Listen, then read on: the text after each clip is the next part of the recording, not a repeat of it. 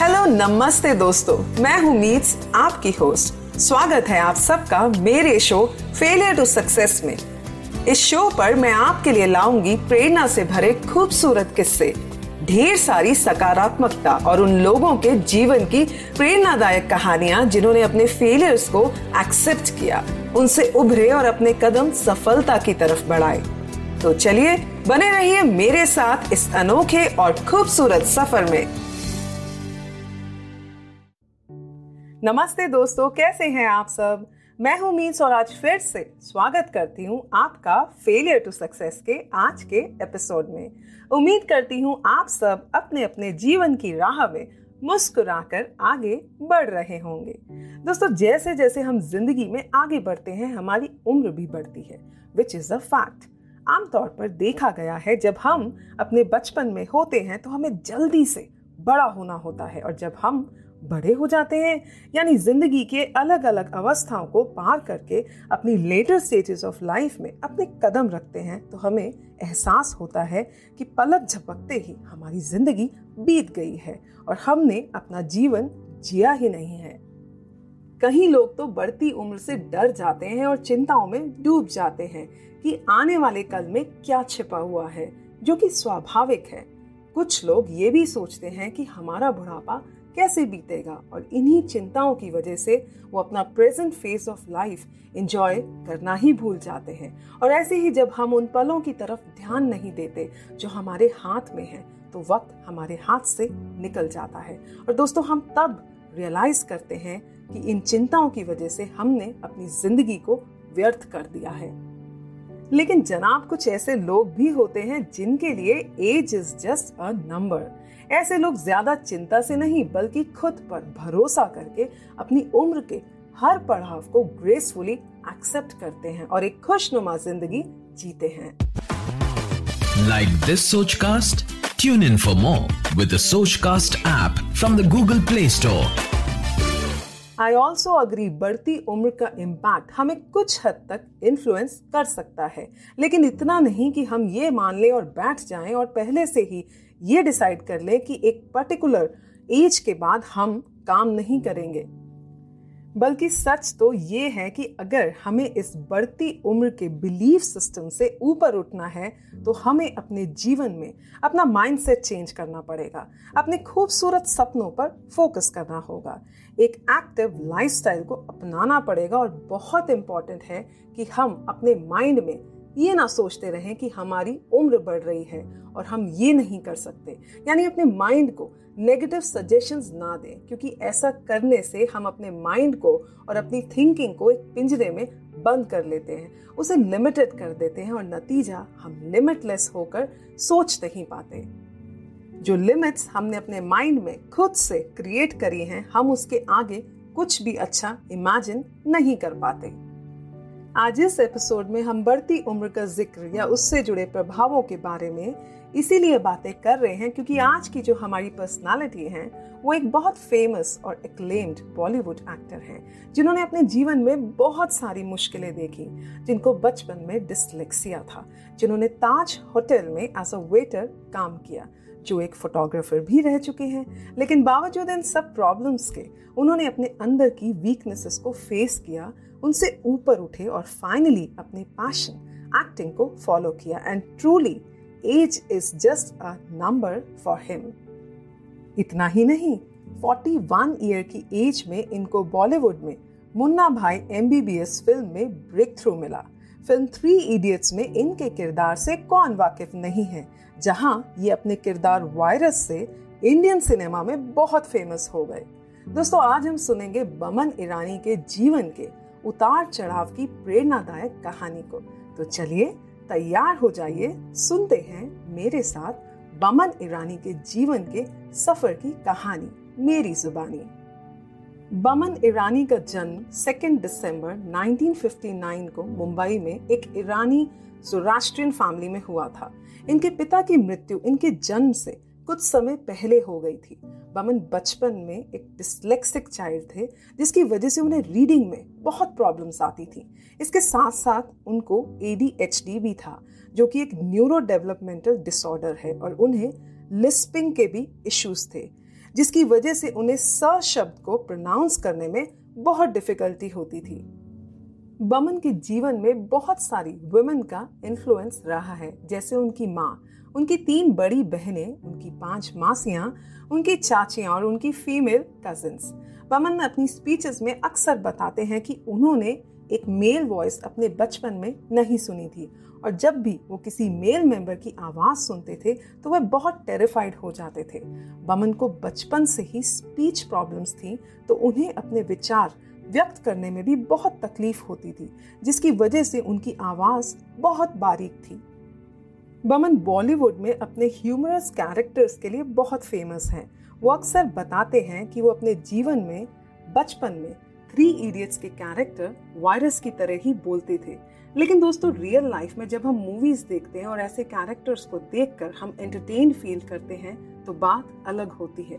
Just imagine जब बमन अपनी real life में ऐसे बोलते होंगे और हँसी का पात्र बनते होंगे तो उन पर इसका क्या प्रभाव होता होगा?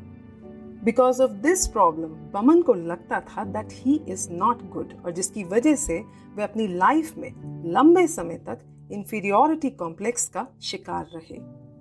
उन्होंने अपनी स्कूलिंग मुंबई के सेंट मेरी स्कूल से करी थी, जहाँ पर उन्हें स्कूल एडमिशन के लिए भी तकलीफें उठानी पड़ी थी। लेकिन फाइनली स्कूल अथॉरिटीज ने उन्हें अपने स्कूल में एडमिशन दे दिया।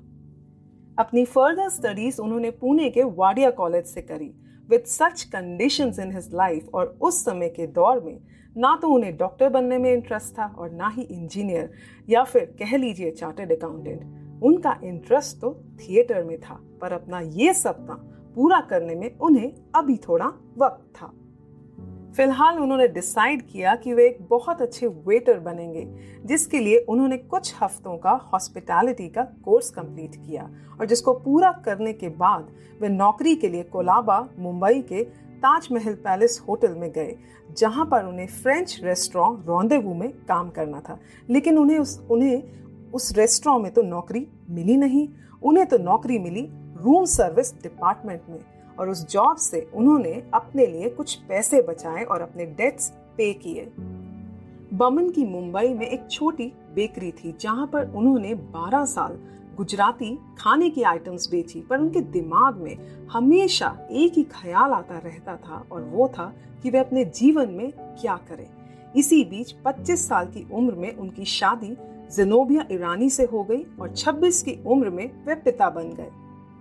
वे अपनी दुकान पर घंटों काम करते थे, लेकिन फिर भी वे फाइनेंशियली इतने स्टेबल नहीं थे कि वे अपनी फैमिली को कहीं वेकेशन पर ले जा सके।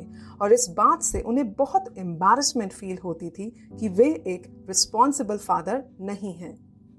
वे अच्छे पैसे कमाना चाहते थे, इसीलिए उन्होंने अपनी कुछ बची हुई सेविंग से एक कैमरा खरीदा और उन्होंने स्पोर्ट्स फोटोग्राफी करनी शुरू कर दी। इनिशियली वो उन लोगों की फ़ोटोज़ खींचने लगे जो क्रिकेट बास्केटबॉल और जो मैचेस खेलते थे और उन फ़ोटोज़ को बेच देते थे, जिससे वह पच्चीस रुपये प्रति फ़ोटो कमा लेते थे। इसी दौरान उन्हें एक बॉक्सिंग चैंपियनशिप की फ़ोटोज़ क्लिक करने का मौका भी मिला और इस चैंपियनशिप में उन्हें सिर्फ़ तीन फ़ोटोज़ क्लिक करनी थी, जब उन्होंने वो फ़ोटोज़ क्लिक करी और मैगजीन में पब्लिश करने के लिए वो फ़ोटोज़ भेजे तो उनके काम की बहुत प्रशंसा हुई और जिसके बदले में उन्हें अपने काम के लिए 900 डॉलर्स मिले। और ये उनकी लाइफ का सबसे बड़ा पहला पेचेक था, जिससे उन्होंने अपने बचे हुए डेट्स चुकाए। कुछ समय बाद वे एक स्टूडियो में श्यामक डावर से मिले और उसके कुछ समय बाद वे फ़ेमस थिएटर पर्सनालिटी और ad film maker Alyque Padamsee से मिले, जिन्होंने बमन को एक थिएटर रोल के लिए ऑडिशन देने के लिए बुलाया। ऑडिशन क्लियर होने पर उनके काम को सराहा गया, जिसकी वजह से उस प्ले में उन्हें दो तीन मिनट का एक रोल मिला। प्ले तो इतना हिट नहीं गया, लेकिन बमन के काम को बहुत अप्रिशिएट किया गया। इसके बाद बमन ने एक और प्ले किया, जिसमें उन्होंने एक पचहत्तर साल के बुज़ुर्ग का किरदार निभाया। ये प्ले भी हिट गया और बमन के काम को भी बहुत सराहना मिली। और फिर उसके बाद आता है वो पल जब बमन अपनी बुलंदियों पर पहुँचने वाले थे। इन प्लेस में परफॉर्मेंस देने के बाद एक दिन किसी ने उन्हें डिनर पर बुलाया और उन्हें दो लाख रुपए का एक चेक दिया और कहा कि मैं तुम्हें अपनी अगली मूवी के लिए साइन करना चाहता हूँ और जब स्क्रिप्ट रेडी हो जाएगी तो मैं तुम्हें बुलाऊँगा। बमन ये सुनकर शॉक्ड हो गए। फिर कुछ महीनों बाद बमन को उसी आदमी का कॉल फिर से आया और उन्होंने कहा कि स्क्रिप्ट रेडी है और मूवी का नाम है मुन्ना भाई एमबीबीएस जिसे सुनकर बमन थोड़े एंशियस हो गए और उन्होंने इस फ़िल्म में अपने रोल के बारे में उस आदमी से इंक्वायर किया, जहाँ पर उन्हें एक मेडिकल कॉलेज के डीन का रोल प्ले करना था। उसके बाद इस आदमी ने उन्हें फ़िल्म डायरेक्टर राजू हिरानी से मिलाया and then there was no looking back for Boman. क्या आपको मालूम है दोस्तों, मुन्ना भाई एमबीबीएस के लिए कितने सारे फ़ेमस एक्टर्स को कांटेक्ट किया गया था? जैसे विवेक ओबरॉय, शाहरुख खान, ऐश्वर्या राय, काजोल, पर इन सबने इस मूवी में एक्ट करने से मना कर दिया था। फिर फाइनली इस मूवी के लिए अपने बॉलीवुड के 44 year old handsome hunk Sanjay Dutt को साइन किया गया। पिक्चर में बमन के एक्टिंग स्किल्स को बहुत प्रशंसा मिली और वे बहुत फ़ेमस हुए। इसी फ़िल्म के लिए उन्हें the best supporting actor male का अवार्ड भी मिला।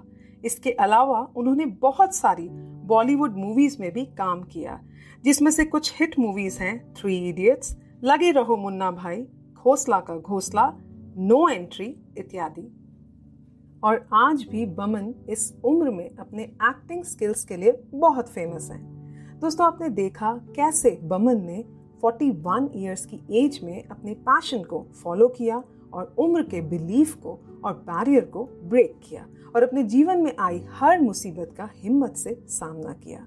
उम्मीद करती हूँ आपको उनकी ये प्रेरणा से भरी कहानी बहुत पसंद आई होगी।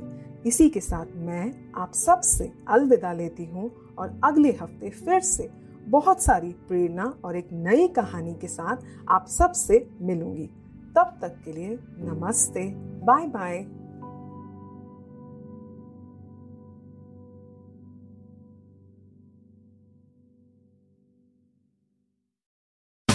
आशा करते हैं कि आपको ये सोच कास्ट बहुत पसंद आया। अगर कुछ कहना है इसके बारे में तो लिखकर बताइए हमें अपने फेसबुक और इंस्टाग्राम पेज पर सोच कास्ट ढूंढिए। अगर आपको अपनी सोच दुनिया को सुनानी हो तो सोच कास्ट करो। सोच कास्ट